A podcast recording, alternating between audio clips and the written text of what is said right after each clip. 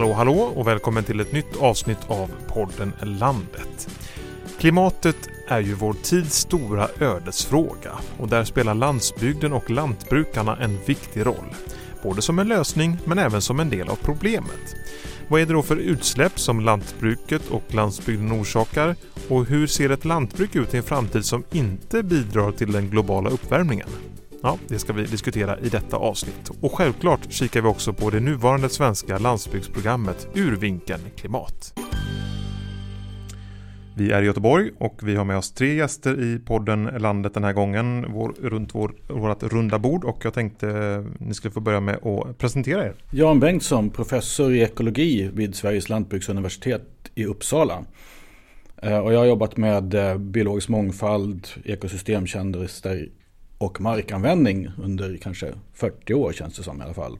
Kristel Cederberg, biträdande professor inom området med markanvändning för jordbruk och bioenergi. Och det är framförallt fokus på klimat men även en hel del om ekosystemtjänster, effekter av pesticider och så vidare. Och Fredrik Fredriksson och jag jobbar på Länsstyrelsen i Västra Götalands län och eh, jobbar med miljöfrågor kopplat till lantbruket. Och där blir det mycket klimatfrågor och det landar väldigt ofta i markanvändningsfrågor också.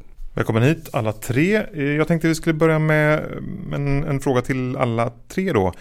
Vad anser ni om svensk lantbruks klimatpåverkan ur ett internationellt perspektiv? Hur tycker ni att vi står oss i, i jämförelse? Ska vi börja med dig Kristel? Ja, internationellt så står sig jordbruket i Sverige och matproduktionen bra. Eh, vi har låga utsläpp per kilo producerad enhet och vårt, eh, hela livsmedelssystemet i Sverige är eh, ganska lågt fossilt beroende eftersom vi har en så bra energimix jämfört med många andra länder. Ja, det är naturligtvis så som Christer säger, men eh, utifrån ett lite större perspektiv så räcker det inte att vi är duktiga, utan eh, det vill till att alla andra också blir duktiga. Så att nyckeln till framgång i det här fallet är ju lite dålig konkurrens kanske. Eh, jag tror att vi ska komma ihåg att vi har också ganska goda naturliga förutsättningar i Sverige. Vi har ett landskap som ofta är ganska diverst. Det finns många olika naturbiotoper på många eller på, i stora delar av det svenska jordbrukslandskapet så finns det tillräckligt med naturbiotoper för att vi ska kunna få till exempel pollinering och andra ekosystemtjänster också. Så att vi har väldigt goda förutsättningar och dessutom unga jordar som om man tittar på större delen av världen man inte har. Och då är det inte så konstigt att vi ligger bra till kanske. Vilka delar av svenskt lantbruk och av våra landsbygder är det som påverkar klimatet mest eh, negativt? Finns det någon värsting så att säga? Det beror lite grann på vad man lägger in i begreppet negativt där också. För vi vill ju att lantbruket ska producera mat. Och det är inte så helt enkelt att producera mat utan att ha någon som helst klimatpåverkan. Um, och då är frågan hur man ska göra och det är jag inte säker på att vi har utvecklat de metoder som vi verkligen skulle behöva för att vara riktigt klimatvänliga. Och många av dem har också baksidor. Till exempel om man vill minska markbearbetningen så kan man binda mer, in mer kol. Om man, till exempel genom att inte plöja. Men plöjning behövs i stora delar av Sverige av andra anledningar. Så liksom, det är jättesvårt att peka ut en viss del av det svenska lantbruket som har stor klimatpåverkan. Så Christer, det finns inget enkelt svar på den här frågan? Eller? Nej, det finns det definitivt inte. Och eh, ska man då dessutom försöka väga in eh, andra viktiga, man kan säga att andra viktiga tjänster vi får från eh, markanvändningen i jordbruket, till exempel då pollinering, att vi ska ha varierande landskap, att vi ska ha en eh, landsbygds, landsbygd där befolkningen Eh, och turister och så tycker om att trivas på somrarna och, och även vintrarna, de som bor där. Då, då, då blir det en ganska komplex bild av vad vi ska ha landsbygden till. Eh, där vi måste liksom se klimatfrågan i ett perspektiv. Finns det ändå fördelar med, med svenskt lantbruk rent generellt när det kommer till att jobba mer klimatsmart? Ja, ja vad jag skulle vilja säga, vi, vi har ju kommit, om jag tar till exempel kvävesidan, så har vi på eh, kvävesidan jobbat ganska mycket med den frågan på grund av övergödningsproblematiken ända sedan 80-talet skulle jag säga. Och jag skulle nog, vi ser ju effekter att vi har mindre, vatt, mindre kväve i vattnet som rinner ut och vi börjar nå vissa faktiskt miljömål när det gäller kvävebelastning på våra närliggande hav. Och eftersom hela kvävefrågan också har betydelse för utsläppen av växthusgasen, lustgas, så skulle jag vilja säga att vi ligger väl ändå hyfsat bra till där. vad som är positivt är att vi har en relativt stor ändå gräsmark och vallodling i Sverige. Binder kol i markerna och det innebär att vi har stora arealer som inte sprutas med bekämpningsmedel. Och eh, kan vi behålla en så pass stor markanvändning och använda den vallen på ett förnuftigt sätt i framtiden. Det tror jag är, skulle vara något väldigt viktigt för vår markanvändning och för också utveckling på landsbygden. Eh, vad, vad tror du Fredrik? Ehm, fördelar som svenskt lantbruk har eh, att jobba mer klimatsmart. Vad finns det för exempel där? Ja, jag tycker en, en viktig sak att lyfta upp är ju, vi har ju naturliga förutsättningar men det är ingen slump att vi är duktiga. För vi har också haft en rätt så framåtsyftande miljö, miljölagstiftning till exempel och jobbat, samhället har jobbat med många frågor, pesticidanvändning, antibiotika och så vidare. Så att det är ju att lantbruket och samhället i stort, om man ska förenkla det, har faktiskt jobbat med de här sakerna parallellt. Och det kan man ju tycka att vi har mycket lagstiftning och annat. Men eh, framöver så kommer det vara en enorm eh, konkurrensfördel naturligtvis att vi faktiskt har hållit schack över vissa av de här problemen som andra länder kommer ha jättestora problem med. Och det ska vi förvalta. Och du som jobbar som rådgivare nära lantbrukare och har liksom känselspröten ute. Hur medveten är lantbrukaren kring klimatfrågorna? Jag säga att de flesta är väldigt medvetna men kanske lite förvirrade på goda grunder av den diskussionen som finns liksom med hur det har debatterats i media. Man är nog lite osäker på kunskap kring sin egen produktion. Så att det här med, jag håller med Janne fullt ut, det här med att ha kunskap om sin egen produktion, de naturliga förutsättningar där man brukar sin mark, det är jätteviktigt. Och vad är det i eh, mediedebatten som kan liksom försvåra det då?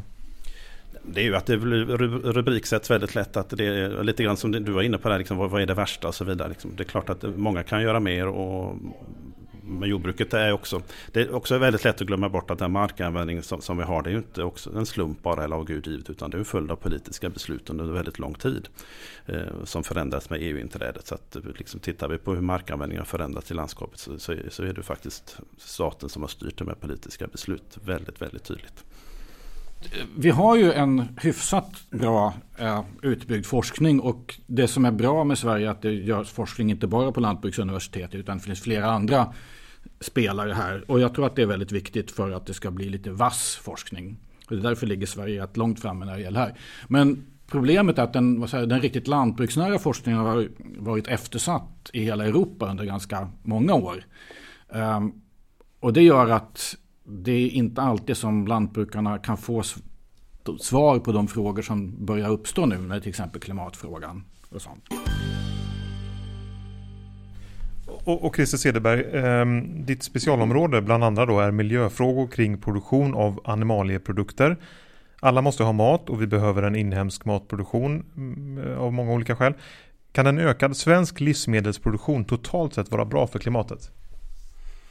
Ja, det skulle det kunna vara, men då är, det, då, är det, då är detta ett så komplext system för att detta ska hända. Man skulle liksom leka med tanken så här att om vi skulle fördubbla nötkreaturen i Sverige. Mm. Och då ska jag bara säga att vi ligger på ungefär 1,5 miljoner nötkreatur nu och på 30-talet så ligger vi på 3 miljoner.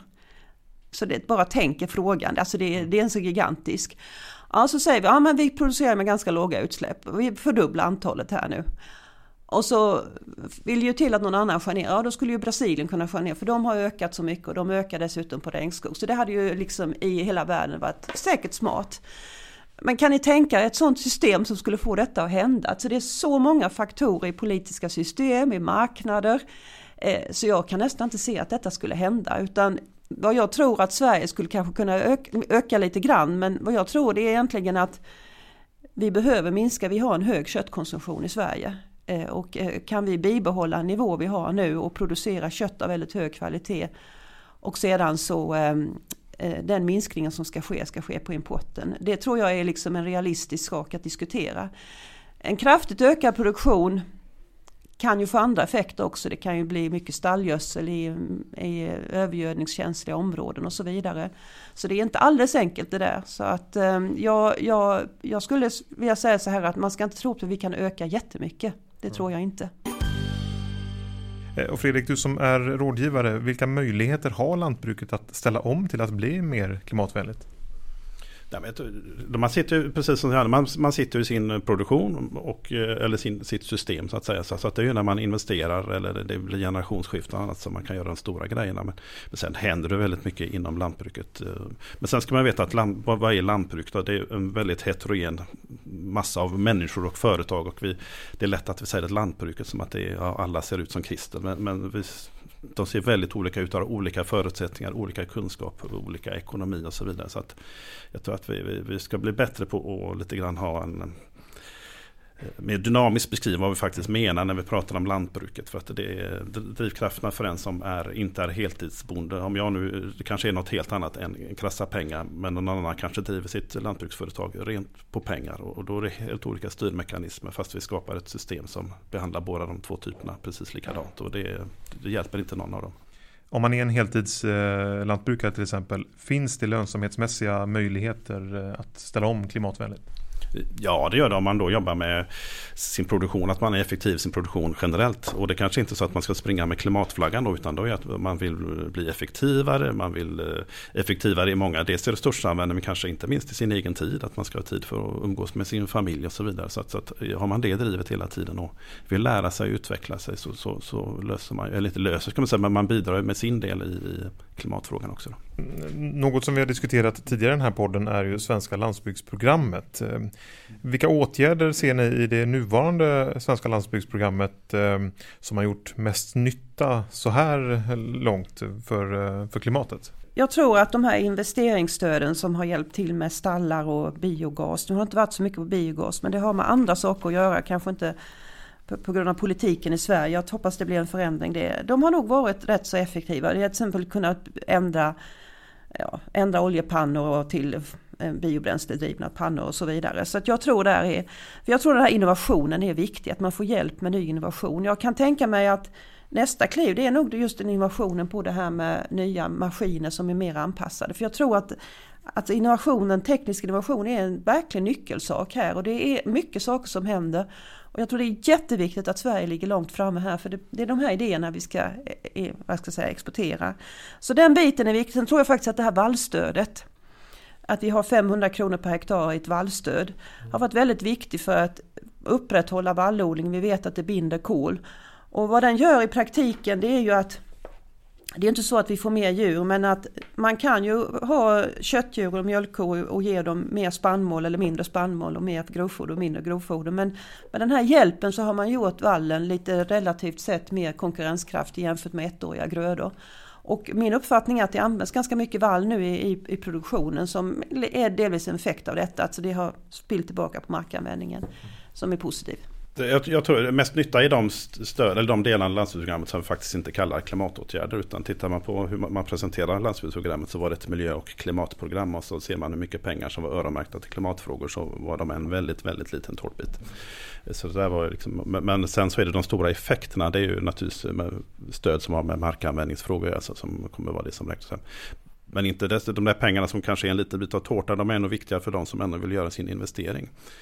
Eh, men det finns ju en risk med landsbygdsprogrammet att vi lägger ju alla landsbygds och lantbruksägg i samma korg. Liksom, och staten släpper sitt ansvar med sina övriga pengar lite grann. Nu har det blivit bättre på, på den sidan efter vi var i Klimatklivet till exempel som också är statliga pengar. Där har ju lantbruket kommit in på arenan på ett helt annat sätt. Så att det där har ju Tror, ibland tror jag att vi gör lantbruket en björntjänst när vi hela tiden ska ha speciallösningar för lantbruket. Det ska ha ett specifikt landsbygdsprogram som ska hantera lantbrukets energi och klimatfrågor. Fast övriga sektorer ska ha ett, andra pengar. Liksom. Så jag tror att vi måste integrera lantbrukets utveckling i, i övriga samhällsutvecklingen. Dags att titta lite framåt nu. Eh, jag tänkte att ni skulle ge mig era tre viktigaste åtgärder för att svenskt lantbruk ska klara mm, klimatmålen. Ja, en är att jag tror att man måste integrera skogsbruket och lantbruket i mycket högre grad. Därför att det är i skogen som det är lätt att binda kol. Och väldigt många lantbrukare äger skog också. Mm. Det kan till och med vara så att för många lantbrukare så är skogen både huvudinkomstkällan och framförallt bufferten mot sommaren 2018 till exempel. Eh, och där tror jag att det är ett problem rent politiskt att vi inte har den hårda kopplingen mellan skogs och jordbruk som Sveriges lantbruk har haft sedan medeltiden. jag har skrivit, skrivit tre saker här och jag håller med Janne om detta. Men jag tror det här med innovation eh, är väldigt, väldigt viktigt. För det, det finns mycket som händer. Och här, precis som Fredrik sa, här man måste titta vad som händer i andra, andra industri och sektorer. För man kan lära och ha befruktning av vartannat. Eh, sen är då eh, hur vi ska ha vall och betet i framförallt mellanbygden, ja även på slättbygderna och ofta kombinerat med skog för det binder kol. Och sen så ska vi jobba vidare med kvävefrågan. För kvävefrågan det är ju den här lustgasen men den har ju också eh, bäring på andra miljöeffekter. Så den är ju viktig att jobba vidare med om jag ska ha en liten annan. Jag tror att det här klimatfrågan och den diskussion som har varit oavsett om man tycker att det var rätt eller fel har inneburit att vi diskuterar svensk livsmedelsproduktion på ett helt annat sätt idag. Och det kan bara vara av godo framöver. Så en viktig del i detta är ju att den diskussionen fortgår. Att man bygger de här relationerna mellan stat och lantbruk, mellan konsument och producent och så vidare. Och att man någonstans blir duktigare på att göra medvetna val. I våra, oavsett om det är som privatperson eller om det är jag som, som myndighetsperson. Att man faktiskt någonstans ser konsekvenserna av sina val kopplat till de här frågorna. Och, och, kopplat till det, så, så, det som jag var inne på tidigare, att vi har varit väldigt duktiga på att dela upp saker som hänger ihop i tusen delar. Vi måste bli bättre på att faktiskt styra mot, mot helhet. Och kanske ha stöd som handlar om markvård istället för att dela upp det i tio olika stöd och rådgivningsmoduler. En annan sak som jag tycker är problematisk, och nu blir jag lite trendnisse kanske här. Då, men det är att Eh, jag tror vi måste se jordbruket som betydligt mer multifunktionellt. Det ska bidra med många olika saker och inte bara klimatet utan det ska också bidra till helst biologisk mångfald, till de ekosystemtjänster som gör det möjligt att faktiskt bedriva jordbruk utan pesticider. Eh, det ska ge landsbygdsutveckling och där tycker jag kanske inte att dagens politik egentligen utvecklar landsbygden i den grad som man ofta önskar sig. Utan det Utvecklas landsbygden så beror det på de enskilda jordbrukarna eller de enskilda kommunernas verksamhet. Som kan vara väldigt olika i olika delar av Sverige. Um, men just att försöka se alltså, jordbruket som en del i uh, en landsbygd som har många olika funktioner i samhället skulle vara väldigt viktigt. Och då blir förstås klimatfrågan en av de många saker som den landsbygden behöver hantera. Men det kan man göra på olika sätt beroende på var man är också tror jag. Jag tänker också att ni ska få önska lite grann här, ehm, alltså önskemål på hur jordbrukspolitiken och stödsystemen till lantbruket ska utformas i framtiden för att den ska göra så mycket nytta för klimatet. Ja, när, när, börjar, när börjar framtiden då? Imorgon. För det I den bästa av världar så tänker jag så här att vi kanske inte behöver ha ett lantbruksprogram för att ekonomin i lantbruket är sådant att man kan bära sina egna investeringar. Det måste någonstans ändå, ändå vara målet. Sen så finns det kollektiva nyttigheter som vi kanske behöver betala. Det finns alltid en risk med sådana här satsningar som är egentligen är ett medel för att uppnå mål. Men de här medlen blir till slut ett mål i sig själva. Så ska man försvara varför man har ett landsbygdsprogram lite grann. Man ska vara lite ja, konspiratorisk. Så. Mm. så att jag tänker man, man måste någonstans våga lyfta blicken. Vad, vad, hur ser en annan värld ut? Vad finns det för möjligheter? Liksom? Och vad, vad, är, vad är statens roll i det? kan ju staten fundera på. Vad är lantbrukets roll i det? Vad är forskningens roll i det? Och så vidare. Eh, men jag tror återigen att vi, vi ska utifrån ett statligt eller ja, samhällsperspektiv så ska vi vara duktiga på att stötta strukturer och eh, kapacitetsförbättringar. Liksom, och inte vara inne och dutta i detaljer kanske. Vi ska hjälpa till att för staten eller vi kan inte från, från den övre nivån någonstans eh, vara duktiga på att tala om vad enskilda lantbrukare ska göra. Men vi ska skapa förutsättningar för dem och det måste vara det som är inriktningen på politiken tror jag. Och Kristel? Mm. Jag har delat upp det där i två saker, två delar då. Och för det första så tror jag det här att få hjälp med ny, ny teknik och ny innovation. Eh, som man liksom inte behöver vänta ut för länge. För vi behöver göra en snabb omställning nu till exempel på energisidan. Och eh, jag, jag håller med här att vi har ju klimatklivet, det behöver inte alltid kallas i landsbygdsprogrammet för det kommer all industri, det kommer vi kommer att sätta igång en stor satsning som heter Industriklivet som ska hjälpa industri att ställa om. Så att det här är inte specifikt för jordbruket på något sätt. Det gäller all industri. Hela samhället ska ställa om mot fossilfritt. Det är en enorm utmaning vi har. Så den här hjälpen med innovation och ny teknik, den, som man liksom kommer igång snabbare, den är viktig. Det är den ena. Och den andra är egentligen att den stöd och ersättning vi ska ha, jag tycker det ska gå till, till bra markanvändning. Ja, för det som jag tror, och det är också en del av innovationen, men det är inte en teknisk innovation enbart. Utan vad jag tror skulle behövas är att man faktiskt försökte lyfta blicken kring vilka odlingssystem vi ska ha i framtiden. För just nu så, ehm, och det har jag diskuterat i andra sammanhang, så har vi liksom konventionellt jordbruk, vad det nu är. Och så har vi ekologiskt jordbruk, vad det nu är.